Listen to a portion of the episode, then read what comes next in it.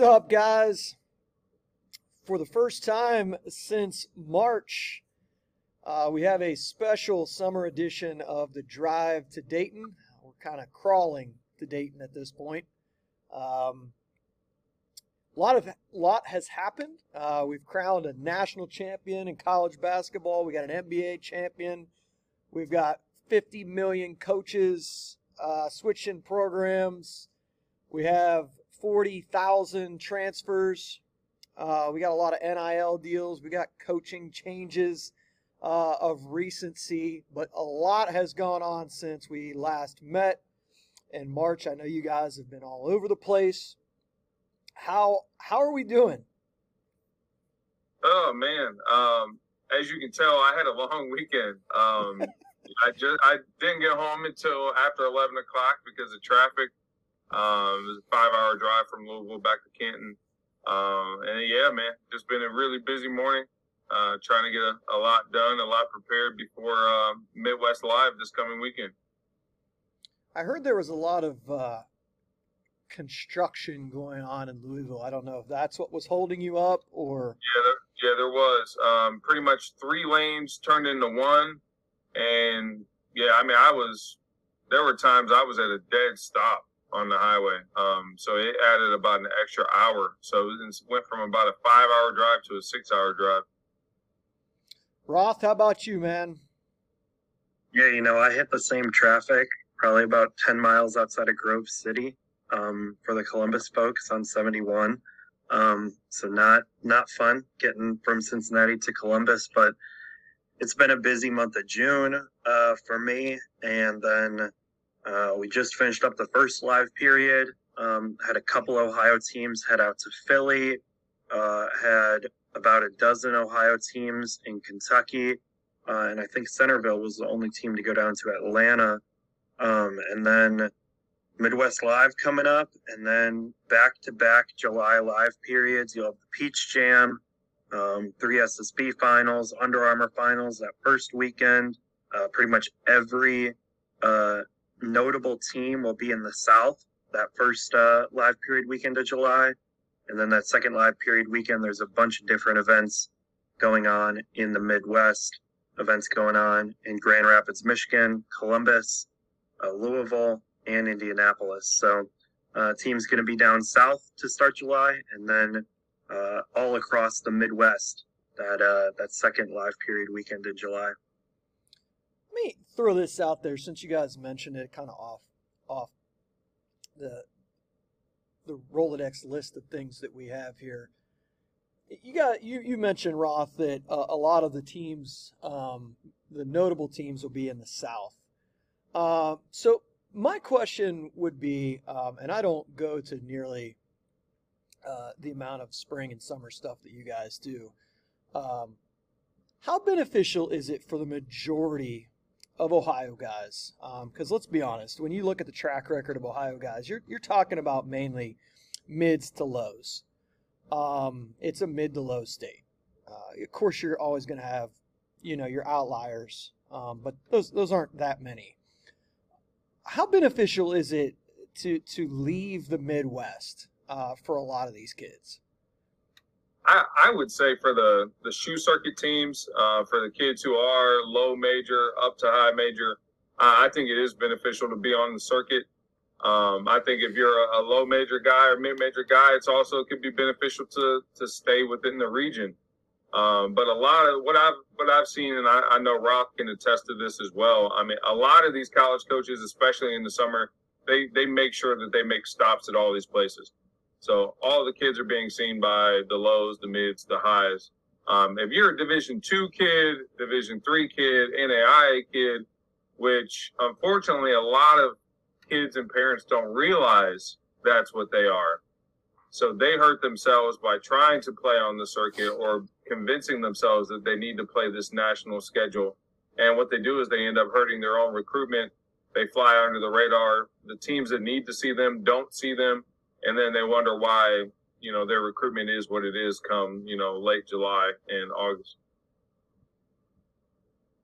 Yeah, I, I agree. I think um, at least for that first July live period, it's really beneficial um, for Division One schools um, because you can get from place to place really quickly. It's not too far to get from where Adidas is to where Nike is to where Under Armour is to where Hoop Seen is.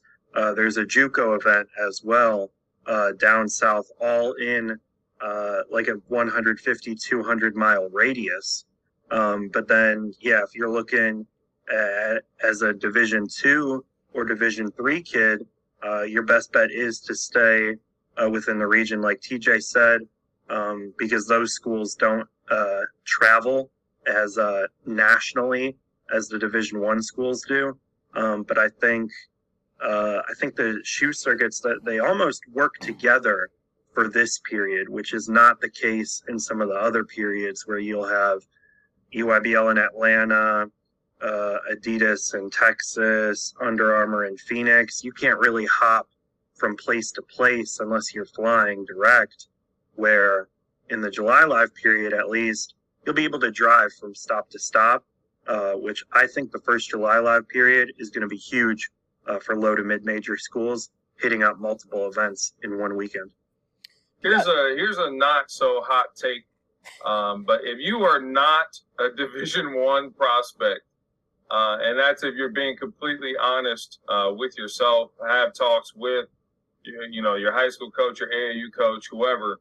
You have if you're not a Division One kid, you have no business leaving Ohio, Michigan, Indiana, Kentucky, Pennsylvania. That's it.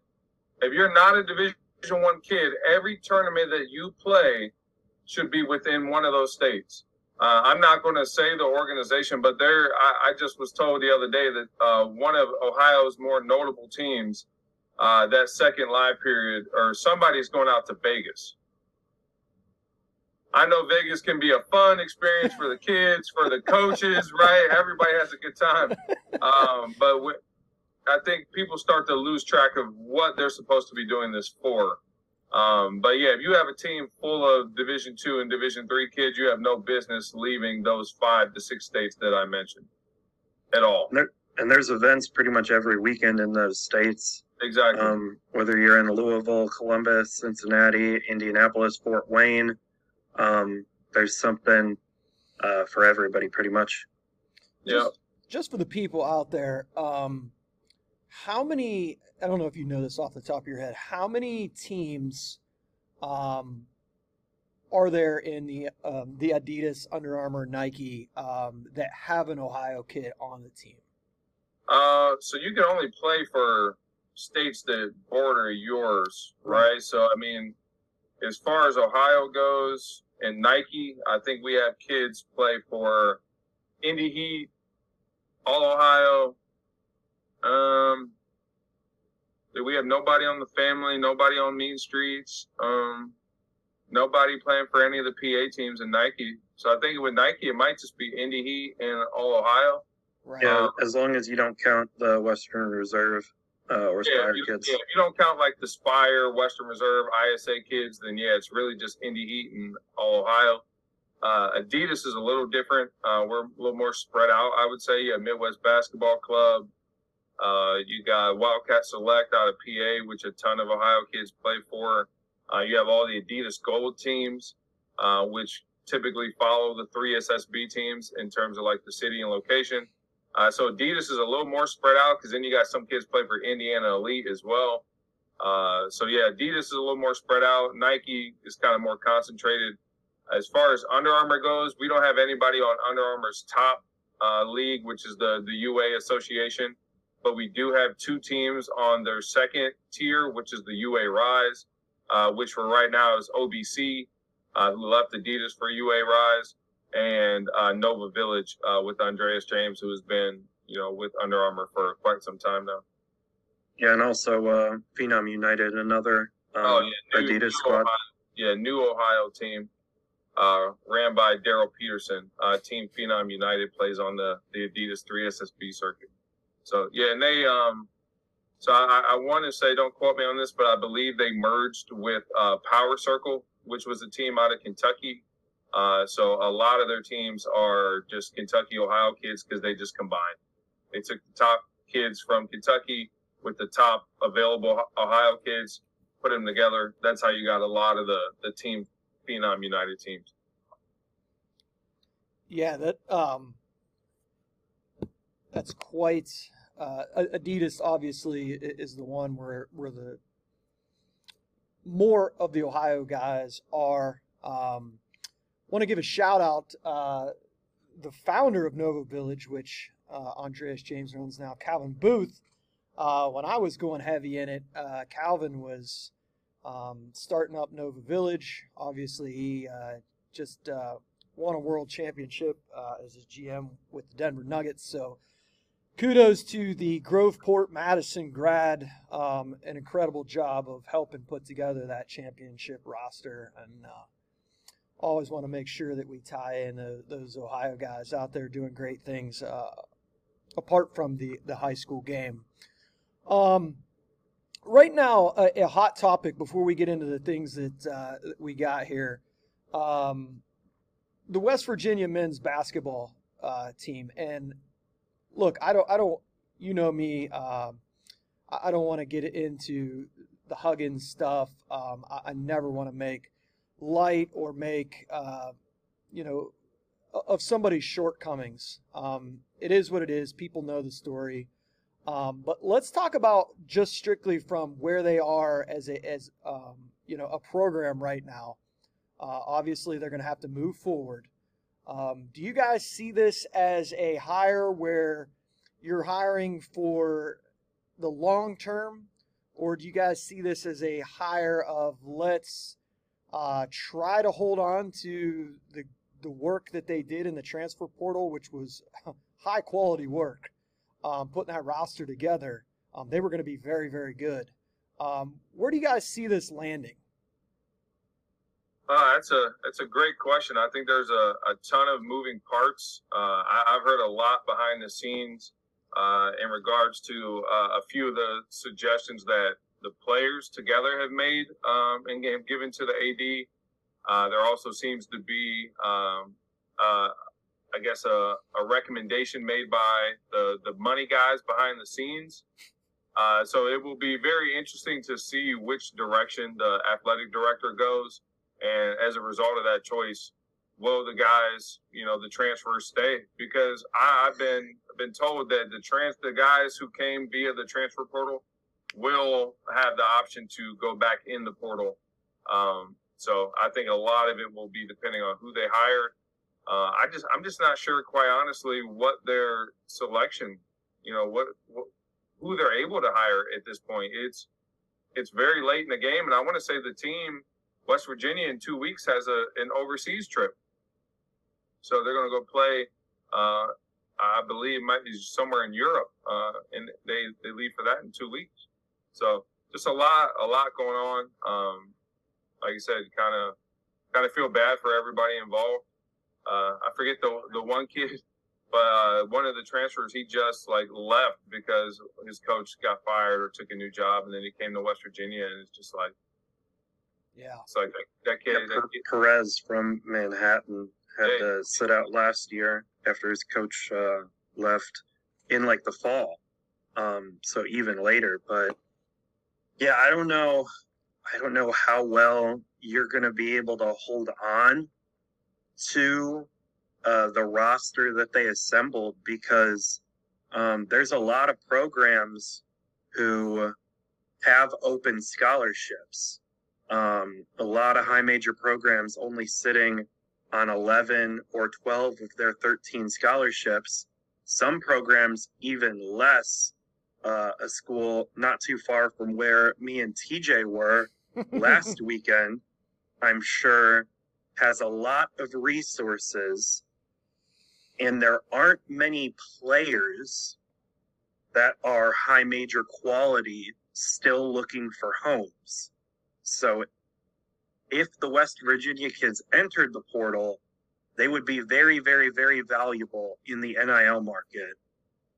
And I would imagine it would be hard for West Virginia to be able to match that and keep them with a new coach. So you can try to keep together this roster that looked like it was top 25 on paper, but I don't know. I think building for the future, um, either hiring an interim or just getting a new coach and making it a year zero um, is probably the best case um, for West Virginia because it's just so late in the cycle. Um, and I mean, this uh, the coaching cycle, it, we almost had a MAC coach uh, take a job. He was rumored to be in the final two, um, and ends up not going, not leaving the MAC for the American.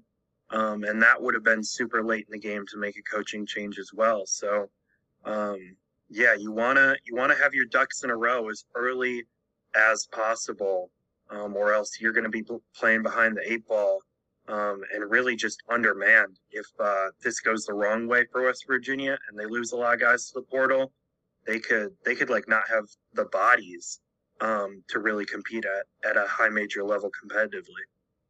Yeah, as a as a guy that you guys know where I grew up, right there on that Ohio West Virginia border. Um, you had a lot of people from my hometown that were, you know, huge West Virginia Mountaineer fans. Um, it was probably 50 50 um, with, with Ohio State uh, and, and, even some Pitt fans uh, and Penn State in my area. But I've always said this with West Virginia. I've marveled at the job that some of these guys have done, whether it's in basketball or football in that state, because as you both well know, it's not a state where you can recruit the state as far as like high school talent. Like every now and again, yeah, you might get like, um, you know, a, a outlier uh, for the state, but more likely, more than likely, you're recruiting out of the state of West Virginia. Um, and you look at the state right next to you, Ohio um, boy, it's hard to go in there and get, you know, snatch up a guy from Ohio away from somebody that, you know, um, Ohio State, Cincinnati, Xavier want. But with West Virginia, you know, I've heard names like Calhoun, and, and sure, yeah, he knows the landscape of, of, of, Morgantown and he's been there before. And I think, you know, from um, just putting a program together like he's done at Youngstown State has been phenomenal. But it's like West Virginia, you almost have to have like this, like Huggins was a brand in himself. Um, like he, he was his own brand. Um, and he, he was kind of like one of those guys that's like bigger than the program and he sells more so than Morgantown, West Virginia. Um, obviously, you know, this NIL thing has helped with them getting, you know, some of these transfers in there. But I feel like at a place like West Virginia, you know, a guy like Huggins um, was was was a brand himself, and, and he was able to keep that thing because they're in the Big Twelve, man, and for years, like, you know, money did not do them any justice putting them in the Big Twelve, uh, where every trip for them is a haul, and you know, you're playing in Texas, you're playing in Iowa, I mean, you know, in Kansas, it's like there's never a place where it's like every a, trip is a flight. Yeah, it's not like oh hey man, let's hop in the car. Uh, you know us, you know some of them crazy Mountie fans maybe, but it's just uh, it's I don't know. I, I just wanted to toss it out to you because I thought it was it's it's a you know an interesting situation that they're in right now, and um, I'll be interested to see which direction they go. But um, let's jump into the to the high school stuff here. Um, and one of the first things, you know, gosh, how long has this been a hot topic? Uh, transfers. Um, you know, obviously there's a there's a lot of moving parts going on, and still we probably haven't seen um, the end of it. Yeah, I'd say probably 75% of the transfers are, are probably done. Um, and I think guys are knowing who's going where. You know, yeah. rumors flying around, but yeah, like you said, there are definitely some pieces still to be determined. Um, but yeah, it is. It has been very, very difficult to to keep up with and to follow. Um, yeah, there are multiple out of state kids coming in. Uh, yeah. I, I, don't want to to put that out quite on the forefront yet, but I want to say a top ten underclassman from Indiana uh, is making the move to Ohio. Um, I'd say probably top 10 underclassmen from Bowling Green or from Kentucky is making the move to Ohio as well. Uh, a ton of kids within the city transferring around. Uh, yeah, it's a lot going on.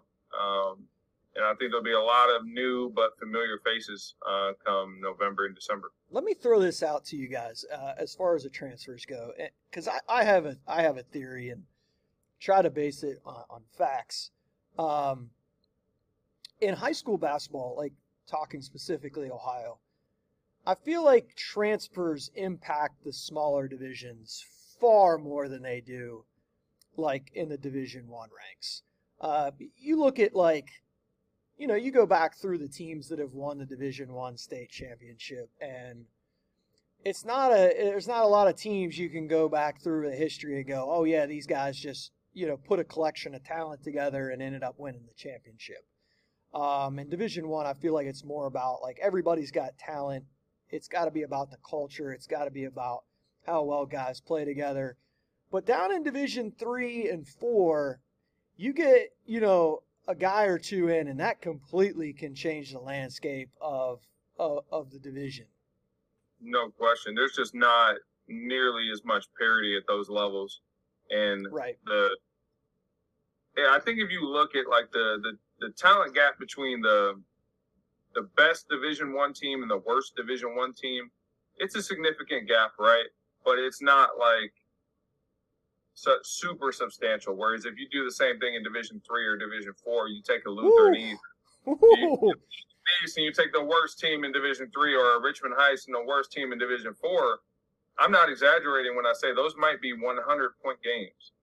Yeah, you see it in the tournament in those first couple of rounds. It's yeah. It, so you're. I, I, would. I would absolutely agree. Uh, I think you could. I, I'm curious now to look back through uh, the last like 15 or so Division One state champions, and just to see how many of those guys did have like significant move-ins, whether they were kids from out of state or kids within Ohio. Well, you saw this year, um, you know, Centerville has a couple of guys come in, uh, three, I think. Um, Mongol, yep. you had Mongolian Mike, you had Powell, and you had O'Connor. Yep. Um, and that doesn't guarantee, you know, I'll take I'll take uh, you know that core of Cupps, House, and, and Rolfe, guys that have been together um, for a lot longer. Uh, I just feel like you know if the talent's about equal, um, and you know I'm going to take those guys that have been together for a longer time. Um, so getting those guys in in Division One and um, you know, obviously St. V and when they're in Division Two have been able to do some stuff uh, with the transfers, but um, three and four is heavy. Is is there a couple of guys out there that you know it's kind of official, unofficial, official on the books that um, that you see making a huge um, impact on their new team? Uh, there was a there was a team I saw down at uh, University of Dayton team camp uh, and that's Kettering Alter. Uh, they got to transfer R.J. Greer, uh, who is the son of oh, Ricardo wow. Greer, uh, who's the associate head coach at UD. Uh, he was a former uh, standout at Pitt, phenomenal guy. but his kid is a rising junior. Like I said, R.J. Greer, six-four wing, highly coveted right now um, between you know mid-major and high-major programs alike. big, big-time shooter uh, whether it's off the catch or off the move. Uh, one of the better shooters in Ohio. I wouldn't, I, I, wouldn't, I'd say probably one of the better shooters in the Midwest. Uh, and just within Alter's system, uh, I got a chance to watch three of their games uh, a few weeks ago, and they're phenomenal. I think last year with Alter's team, you had really good guard play. Uh, you know, with Anthony Ruffalo, Lean, you know, some of those other guys. But I think this group uh, it's it's going to be much different because they have a lot of length, a lot of versatility. Uh, so Charlie Yule, uh, six seven, six eight junior, is back. Uh, Matthew is it Lun or Lunny? Uh, he's a six six, six seven rising junior. Didn't play a ton last year, but will be in the rotation this year. Uh, Brady Connor, who's the younger brother of Jacob Connor, who's currently a Marshall. Uh, he's a six five, six six, versatile forward. has some similar traits to his brother. Um, then you add R.J. Greer, two senior guards that came back. They they have a good group. Uh, I was pleasantly surprised um, by just their skill set, versatility, and, they run phenomenal stuff. Um, especially in June, it was it was refreshing to watch them play, just to see how prepared they were, uh, and just the chemistry and the camaraderie that those guys had already. Especially when you consider the fact that a good amount of those guys I just said weren't really in the rotation last year. Roth, have you seen anybody um, out there that you see making a, a big difference? Uh, I, I think that a couple um, champions of their respective uh, either conference or state champions uh, are sort of reloading, uh, starting in your neck of the woods, Stubbs. Uh, in Columbus, uh, the reigning City League champs, Northland, they picked up Nehemiah McMorris, um, physical center, yeah. very athletic are going to be really tough to stop in the Columbus City League uh, and will also help Northland uh, when they play against OCC schools and other uh, out of area teams that are talented. Uh, I think he's going to have a big year next to King Kendrick. Um, and I haven't seen uh, this team play yet this summer, uh, but Buchtel picks up Zevin Gadsden, who was previously at Firestone. Uh, and Gadsden is uh, one of the more naturally talented uh, guards in Ohio's 2024 class. Uh, very explosive, uh, can shoot the three pointer. Um, so he uh, is a big acquisition as Buchtel looks to reload. Um, they're team that lost a lot last year, um, but could could surprise some people with the crew that they're bringing in. Yeah, Nate and speaking of Buchtel, they also brought in um, a, a 6'11 transfer from Arizona. Um, he is a major, major project, but I mean, he has the the build and the frame of a high major recruit. Uh, he's he's he's got some work to do, but he is an absolute game changer, especially when you consider that Northeast Ohio is, you know, is not as top heavy as it usually is. Um, also, Columbus Northland brought in uh, Jaden Schultz. I believe that's how you say his last name. Uh, kid who was at Columbus Wellington. We talked about him on the podcast a few months ago. He had like a, a 40 point game, I believe, um, in one of the district tournament games. Uh, he also came in along with McMorris as well. Uh, yeah, there are a ton of transfers. Uh, I want to say Kenyon Giles uh, from Cleveland Rhodes, uh, who notably had like a 40 point game against Mentor last season. Uh, he is now at Maple Heights. Um, Carter Jackson, who has been a you know a, a three-year starter at Saint Ignatius, Saint Ignatius, he is now at Garfield Heights. Uh, so Sonny kind of loads up there, um, al- along with another really talented underclassman named Braylon Langley, uh, who was he's a, a, rising sophomore, six seven, six eight kid out of Evansville, Indiana. Uh, he is to the guys I've spoken with, he was one of the top 10 probably kids in that class in Indiana. So that's a huge get uh, for Sonny as well, and a guy that's going to be around for the next three years uh, to play alongside Marcus Johnson. So, what you're saying is, um, the former St. Ignatius backcourt is is now being reunited. They are being reunited. Um, and they, they played middle school together. Uh, so Carter Jackson and CJ Little, uh, both originally from Solon, uh, went to St. Ignatius as freshmen, and then they are now back together uh, at Garfield Heights. Uh, I think a lot of people are are kind of looking at Ignatius as, oh, you lost these guys. But I, I think they're in for a rude awakening uh, when they watch the Wildcats play. Uh, senior Jack Saponik is probably one of the more underrated guys in Northeast Ohio right now. Uh, 5'11, six foot guard, uh, has had a phenomenal summer. Uh, Quinn Wilkie, uh, who had a shoulder injury, missed 95% of the season last year. I believe he only played four games. Uh, he's back and playing his best basketball. He's coming off of a monster spring with the Ohio Buckets.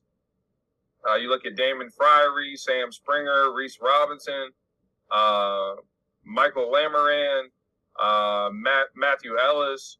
Uh, I mean, the St. Ignatius, there's no shortage of talent over at Ignatius. Uh, I think Cam Joyce is, is going to be a key player once again in Division One, and I wouldn't be shocked if they made a trip down to Dayton again.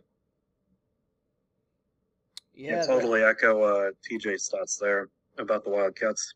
The the cupboard is not bare. I think that's a phrase Matt Gould likes to use um, for Cam Joyce this winter.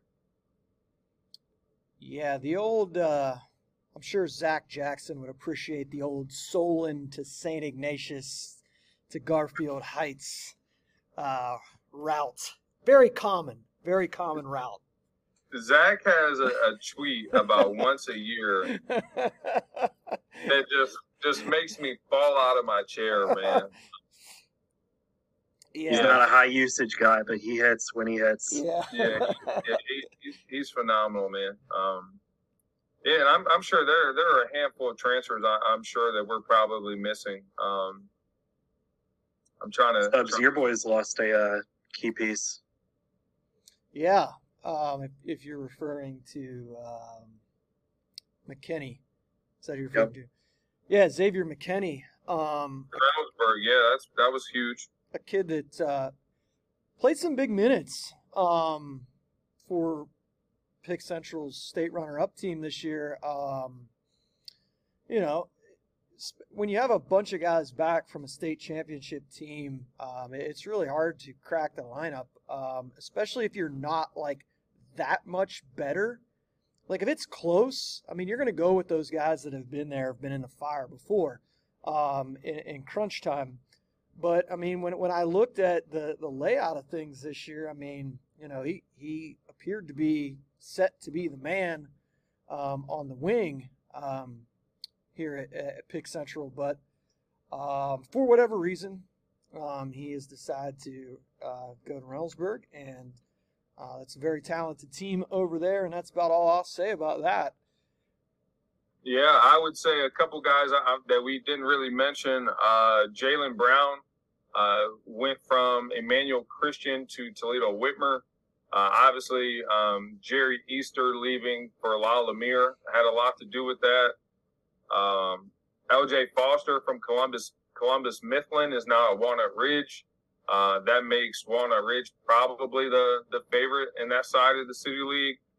Um, Junior Kembamba, who who notably had a, a really really good showing uh, on the defensive end down at the state tournament um, when he was on George Washington and really made it tough on him.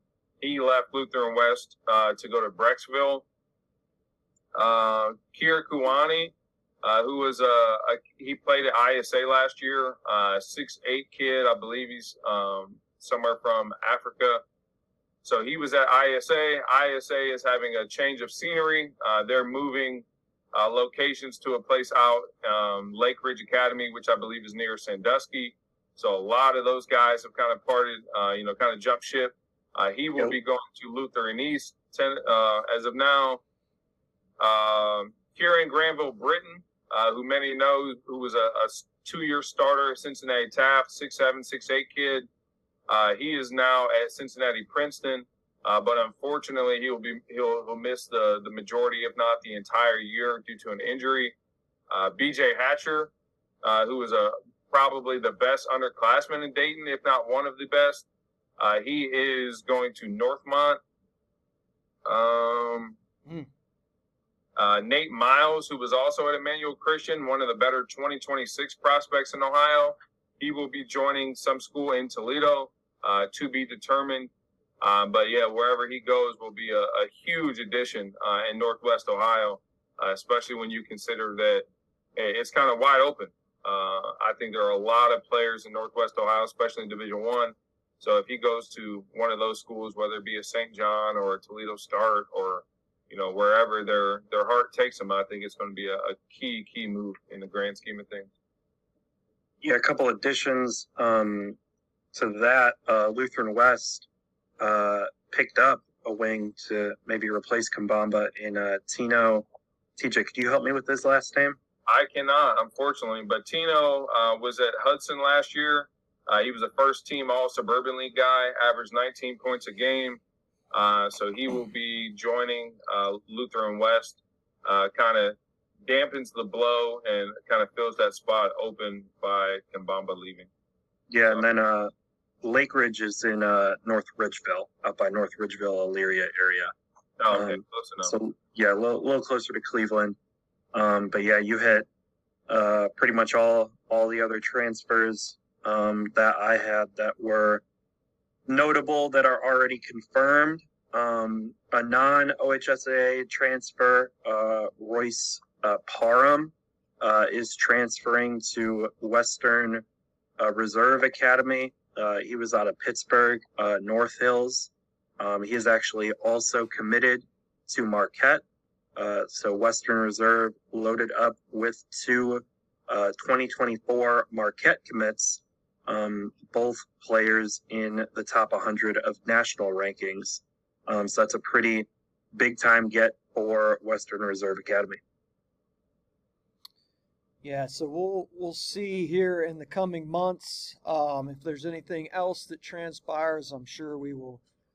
Uh, I know these guys will be on top of it, and we'll we'll try to do a show before um, the high school the high school season in general gets started. As far as you know, high school football, you should know by then. You know where most guys are, are going to be going.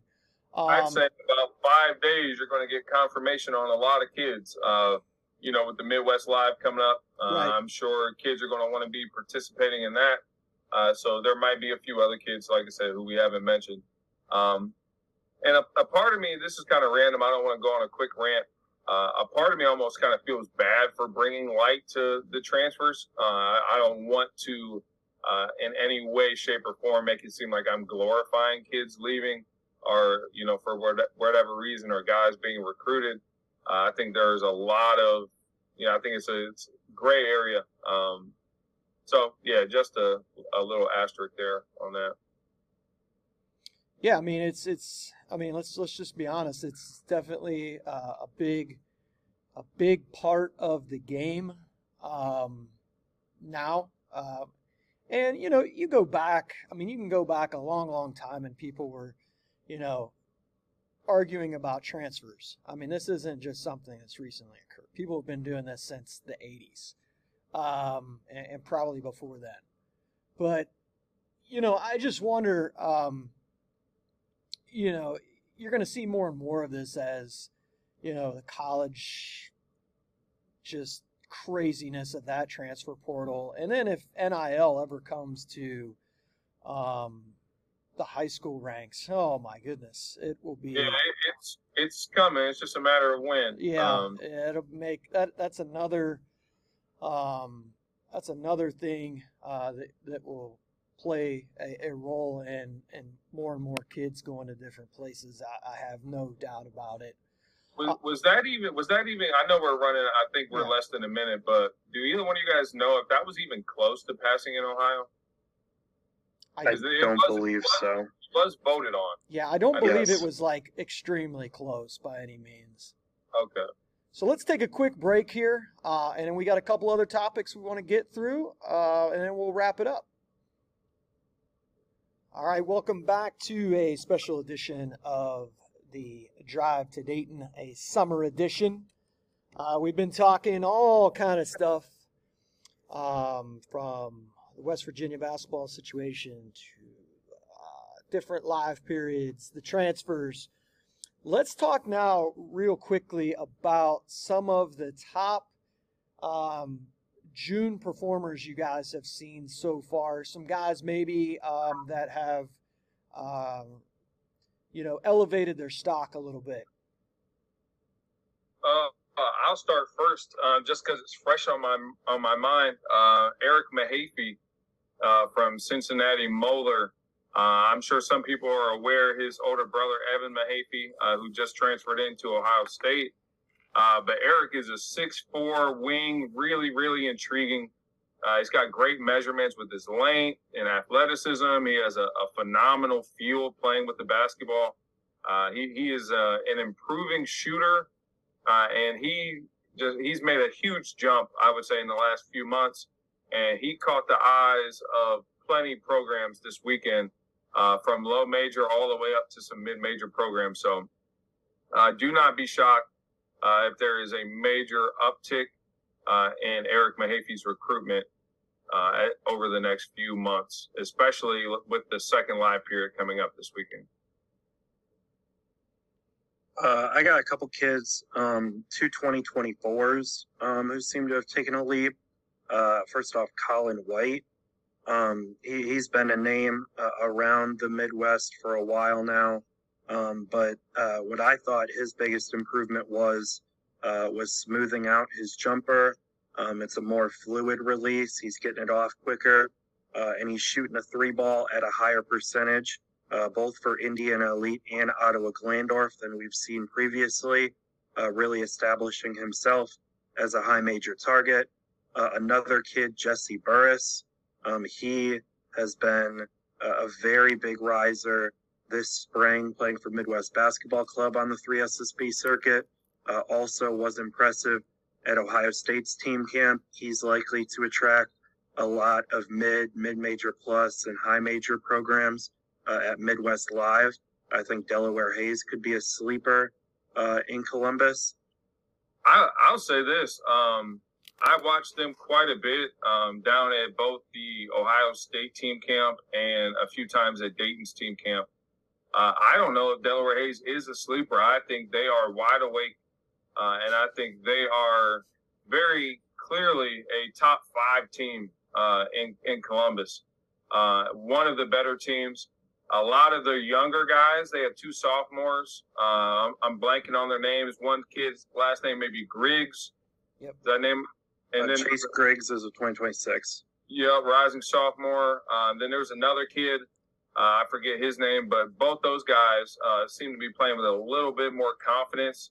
Uh, they're a year older. Uh, Jake Lohman has been really, really good this month. he's also the quarterback for Delaware Hayes. Uh, you kind of already mentioned uh, Jesse Burris and his rise, but yeah, they they look like a team that's uh, ready to make a jump.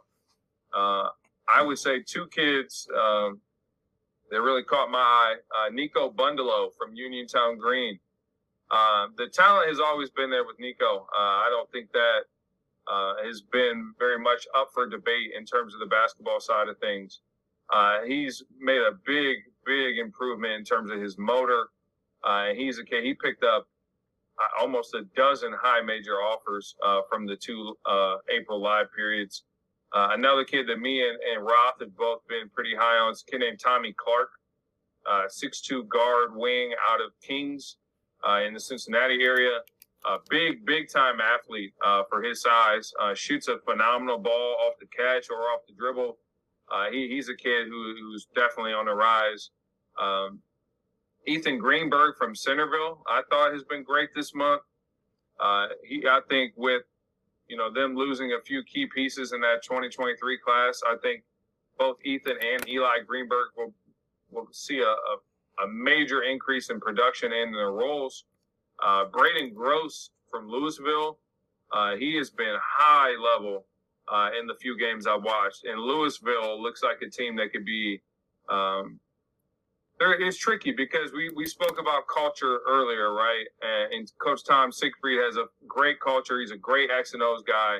His team's running phenomenal stuff right now. They're they're over prepared for the month of June. I think while other teams are still trying to figure it out, Louisville damn near looks like they're in mid-season form. Uh, and, and Braden Gross is a kid who, like I said, is a guy that not a lot of people in Northeast Ohio are familiar with, but they will be. Um, yeah, TJ, you keep taking uh, my 2025 guys. I had both Gross and Greenberg, um, but I got two more here. Um, Devin Brown at Olin Olentangy Orange. Um, yeah. They graduated uh, a trio of Division two senior guards. Um, but I think with Brown being the leader on this team, um, their JV team went unbeaten. Um, so they're going to have a bunch of guys who you didn't really see at the varsity level last year making an impact. Uh, another kid, uh, Miles Jackson at New Albany. Um, New Albany has a new head coach, Tim Casey, um, and I was impressed watching them at the Ohio State team camp. Uh, Jackson's a 2025 uh, wing guard, uh, has good feel for the game, uh, solid athlete. he looks like a kid who could really take a leap this um, this winter. Uh, and yeah, I, I, also had Tommy Clark uh, as well in the 2025 class. Uh, another kid, Makai Leach, uh, for Toledo Central Catholic. Uh, they have a bunch of young talent um, between Leach, uh, Manny Johnson, and Isaiah Mack Russell. Um, but Leach has two Division One offers from Toledo and College of Charleston, uh, and has taken a step offensively. But Leach has always been a high motor, impact defensive player. Um, so he's a guy uh, who impressed not only with Toledo Central Catholic, but also with all Ohio Red. I would say last kid I want to give a mention to, uh, he's also a 2025 kid, is Alex Kazanecki from Cincinnati Moeller. Uh, six five forward has shot the absolute leather off the basketball this month, uh, and is a kid who last year as a sophomore looked the part. Uh, he had a phenomenal frame at six five, but he's starting to really figure it out, and I think he, he should be one of their leading scorers this upcoming year. Uh, I think he's perfect uh, within Moeller's system. He's got great versatility with his size and his ability to stretch the floor. Um, and another guy who I think he's been around for a few years. Uh, it's not a, a, new name by any means, but Arness Lawson. Yeah. I watched two games down at uh, Xavier's team camp uh, prior to him having a, a, I think it's a toe or a foot injury to sideline him for a, a little while this month. But he was great. Uh, he had showed a newfound confidence in his jumper. Was really efficient as a rhythm shot maker. Uh, showed some ability to create space and knock down balls. Uh, if Arness Lawson is, is making shots at a high level and is able to consistently put together those kind of showings, uh, I think he's a kid who who's going to have a chance to to sneak into potentially the high major level.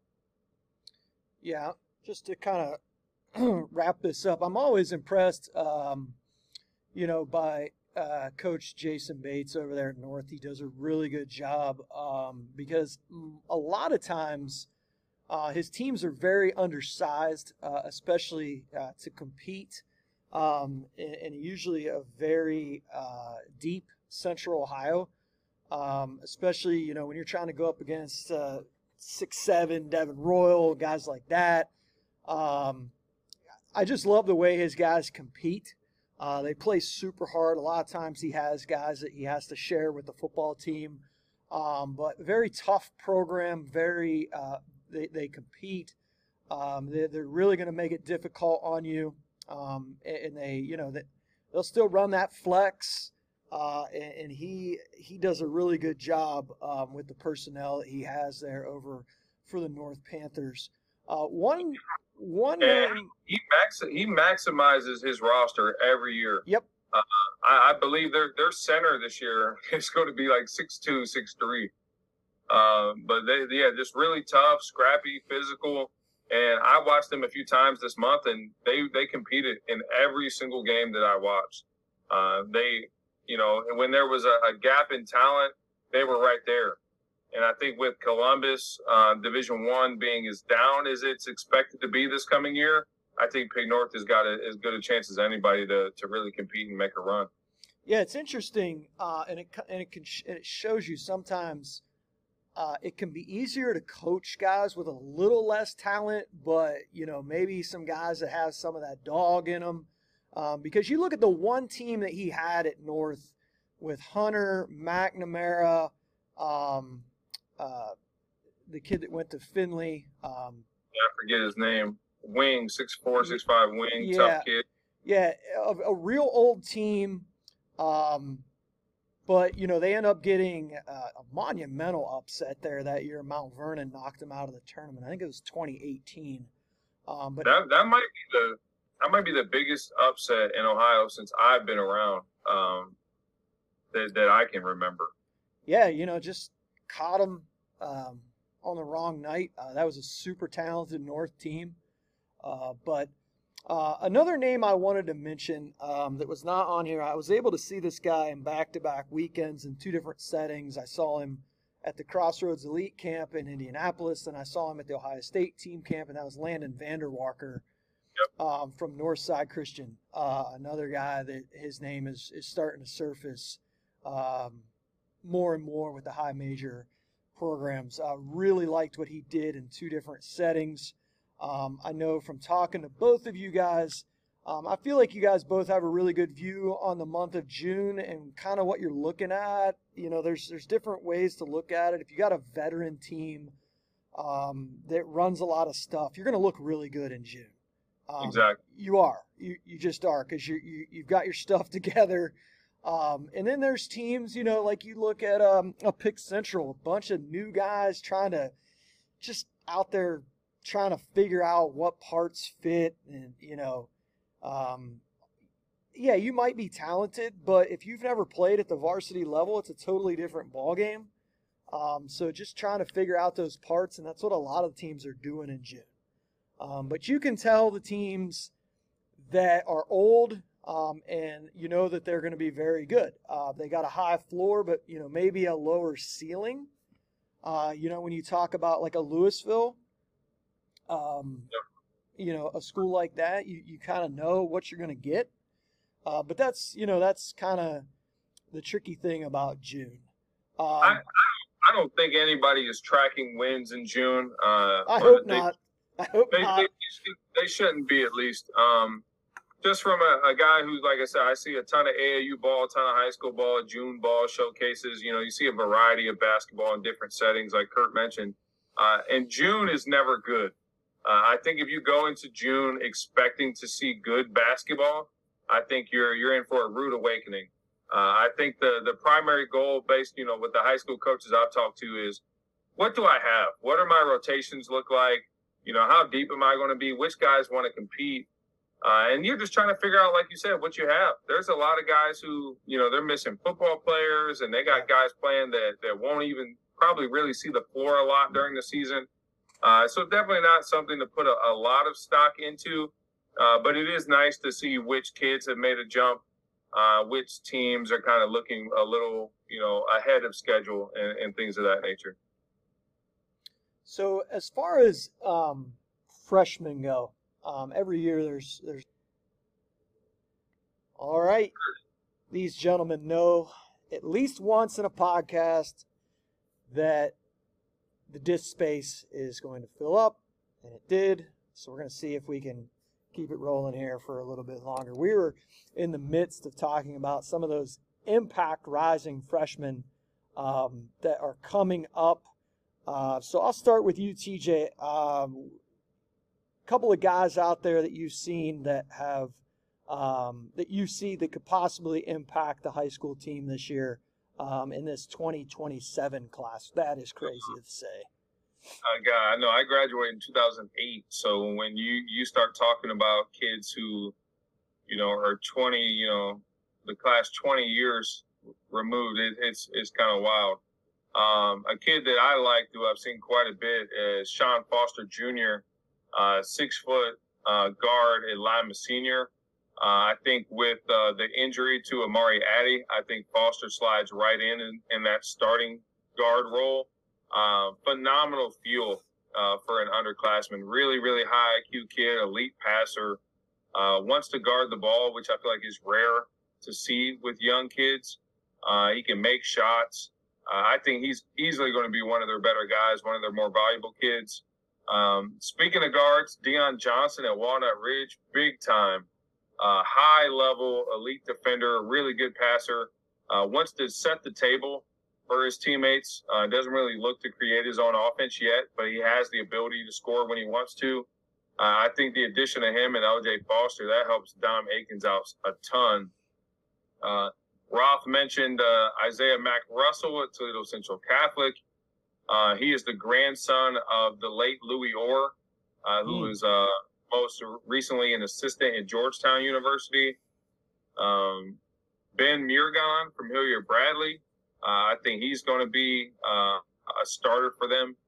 And he's a high IQ kid, uh, shoots the cover off the ball, shoots a really good basketball. Uh, another kid that I'm going to mention is uh, Griffin Starks from Cincinnati Anderson. He's the younger brother of Chandler Starks, who you guys can help me out with this, who committed where for football? West Virginia. West Virginia. So his younger brother is built quite the opposite of of Chandler, where Chandler was a uh, built like a truck. Uh, Griffin Starks is built more like a limousine. Uh, long, six seven forward, who has a ton of versatility. but I'll tell you right now, the last kid I'm going to mention, he is quite possibly the number one kid in Ohio in this class, and arguably one of the better long term prospects that I've seen in the the eight nine years that I've been around, and that's a kid named Lincoln Cosby. Uh, at Lakota West, uh, he moved here to Cincinnati from the uh, either Nashville or Memphis, Tennessee area, and if he puts it all together, look out. Uh, I think you're looking at one of the top kids in the country. Um, if the if all the stars align for him, uh, and he joins Bryce Curry, who's an explosive, big time athlete, uh, six two, six three guard. So I think with Cosby and Curry, Lakota West has a, a bright future if those guys stay put. Yeah, and uh, a couple kids uh, from Columbus. Uh, we mentioned in a little bit. Um, but Landon Evans at Pick Central. Um, also, uh, Tyson Perkins uh, at Westerville North. Um, he's another one. Uh, I haven't seen either of these kids, um, but Ursuline is supposed to have a pair uh, of 2027 kids, including um, a coach's son. Uh, so there. Gunther, right? Jalen Gunther. Yep. Yeah. Jace Ricardo, the six five forward, is the other kid.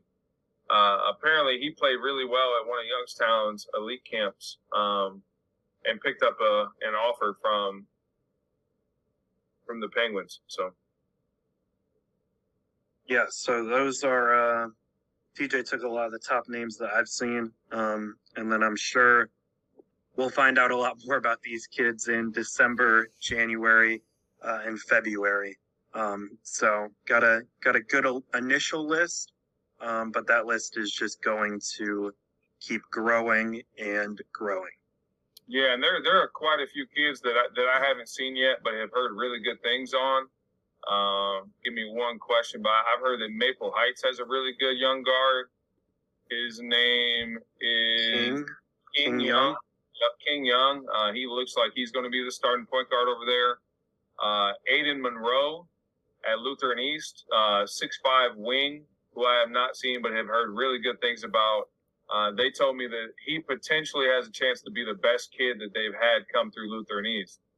Uh, so that says a lot, um, you know, considering who they have on their roster and who they've had in the past.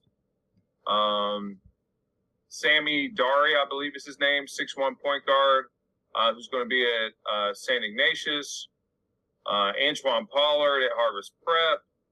Uh, Pharaoh Zaire, who's a big monster, six eight kid from Columbus International. Uh, Jeffrey Reynolds is an intriguing kid at Harvest Prep. Uh, Chris Hill at Garfield Heights. Uh, if it wasn't for Marcus Johnson, C.J. Little, and all the upperclassmen that are ahead of him, he'd probably be a starting guard as a freshman for Sonny Johnson. Uh, he's going to be one of their first guys off the bench, play a really key role.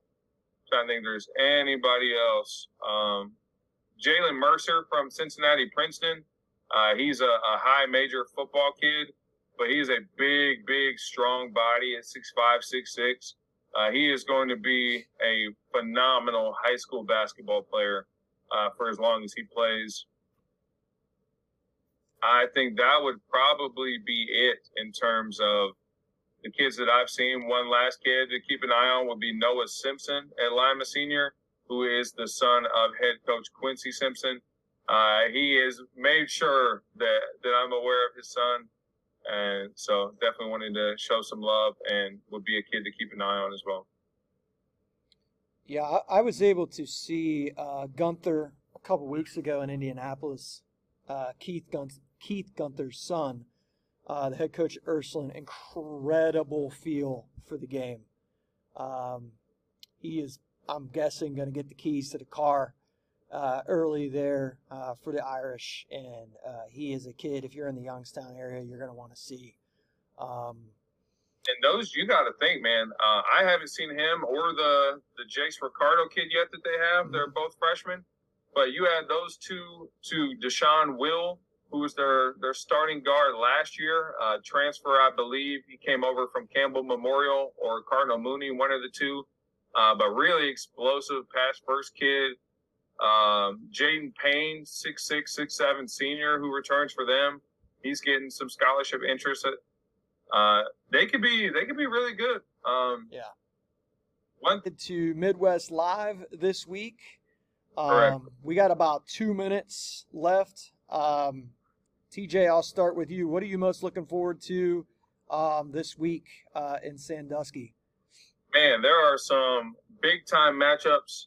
Uh, I would say if you can't make it out for the whole weekend, I would say Saturday would be the best day to come. It's only ten dollars uh, to get in as far as general admission, and it's twelve hours of basketball. Uh, you're going to see a lot of Ohio versus Michigan and Ohio versus Kentucky matchups.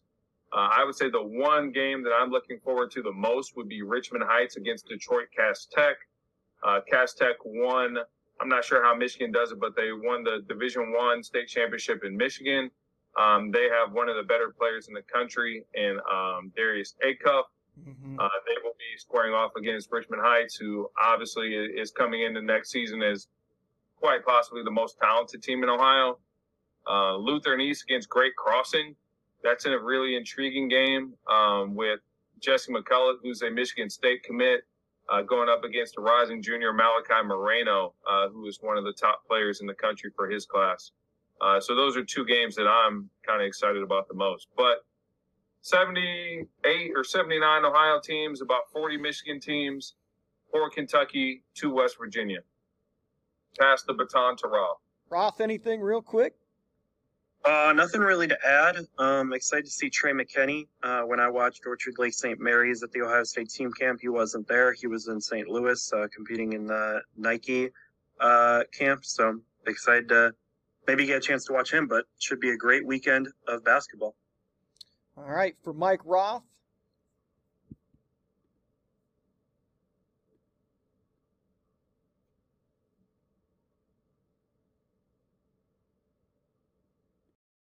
you